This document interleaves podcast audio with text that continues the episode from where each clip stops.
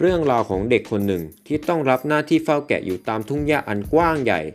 เต็มไปด้วยความรู้สึกอันเบื่อหน่าย แต่รู้หรือไม่ครับว่า ความรู้สึกเบื่อหน่ายของเด็กคนนี้ จะนำพาความเดือดร้อนมาสู่ตนเองและผู้อื่น จากที่ผมเกริ่นมานั้น ท่านผู้ชมรู้ไหมครับว่า ผมกำลังพูดถึงนิทานอะไร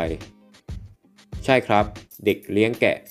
นิทานอีสปที่ทุกคนต้องเคยอ่านและรับฟังมาตั้งแต่เด็กๆ ซึ่งเป็นนิทานเรื่องโปรดเรื่องหนึ่งของผม และอาจเป็นเรื่องโปรดของท่านผู้ชมหลาย ๆ ท่าน นิทานเรื่องเด็กเลี้ยงแกะนี้สร้างความเดือดร้อนมาสู่ตนเอง และผู้อื่นอย่างไร มารับฟังกันครับ ณ หมู่บ้านชายป่า มีเด็กเลี้ยงแกะคนหนึ่งชอบพูดโกหกเป็นประจำ วันหนึ่ง เกิดนึกสนุกอยากแกล้งชาวบ้าน จึงร้องตะโกนว่าช่วยด้วยช่วยด้วย หมาป่ามันจะมากินแกะแล้ว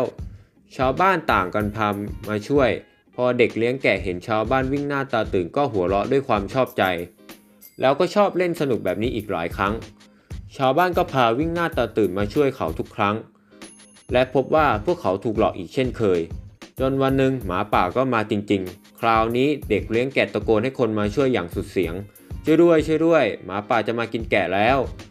แต่ครั้งนี้กลับไม่มีชาวบ้านออกมาช่วยเด็กเลี้ยงแกะอีกแล้ว เพราะคิดว่าเขาคงจะโดนโกหกอีก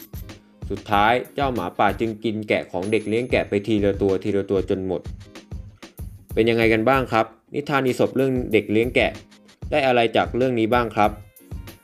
จากเรื่องเด็กเลี้ยงแกะ เขามีนิสัยชอบโกหกผู้อื่น จนไม่มีใครเชื่อถือหรือให้ความสนใจกับคำพูดนั้น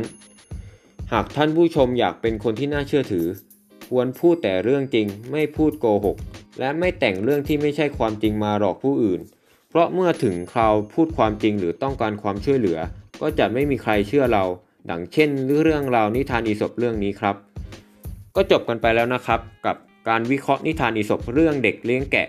ท่านผู้ชมอย่าลืมนำคตินี้ไปปรับใช้ในชีวิตประจำวันกันด้วยนะครับ แล้วพบกันใหม่ครับ สวัสดีครับ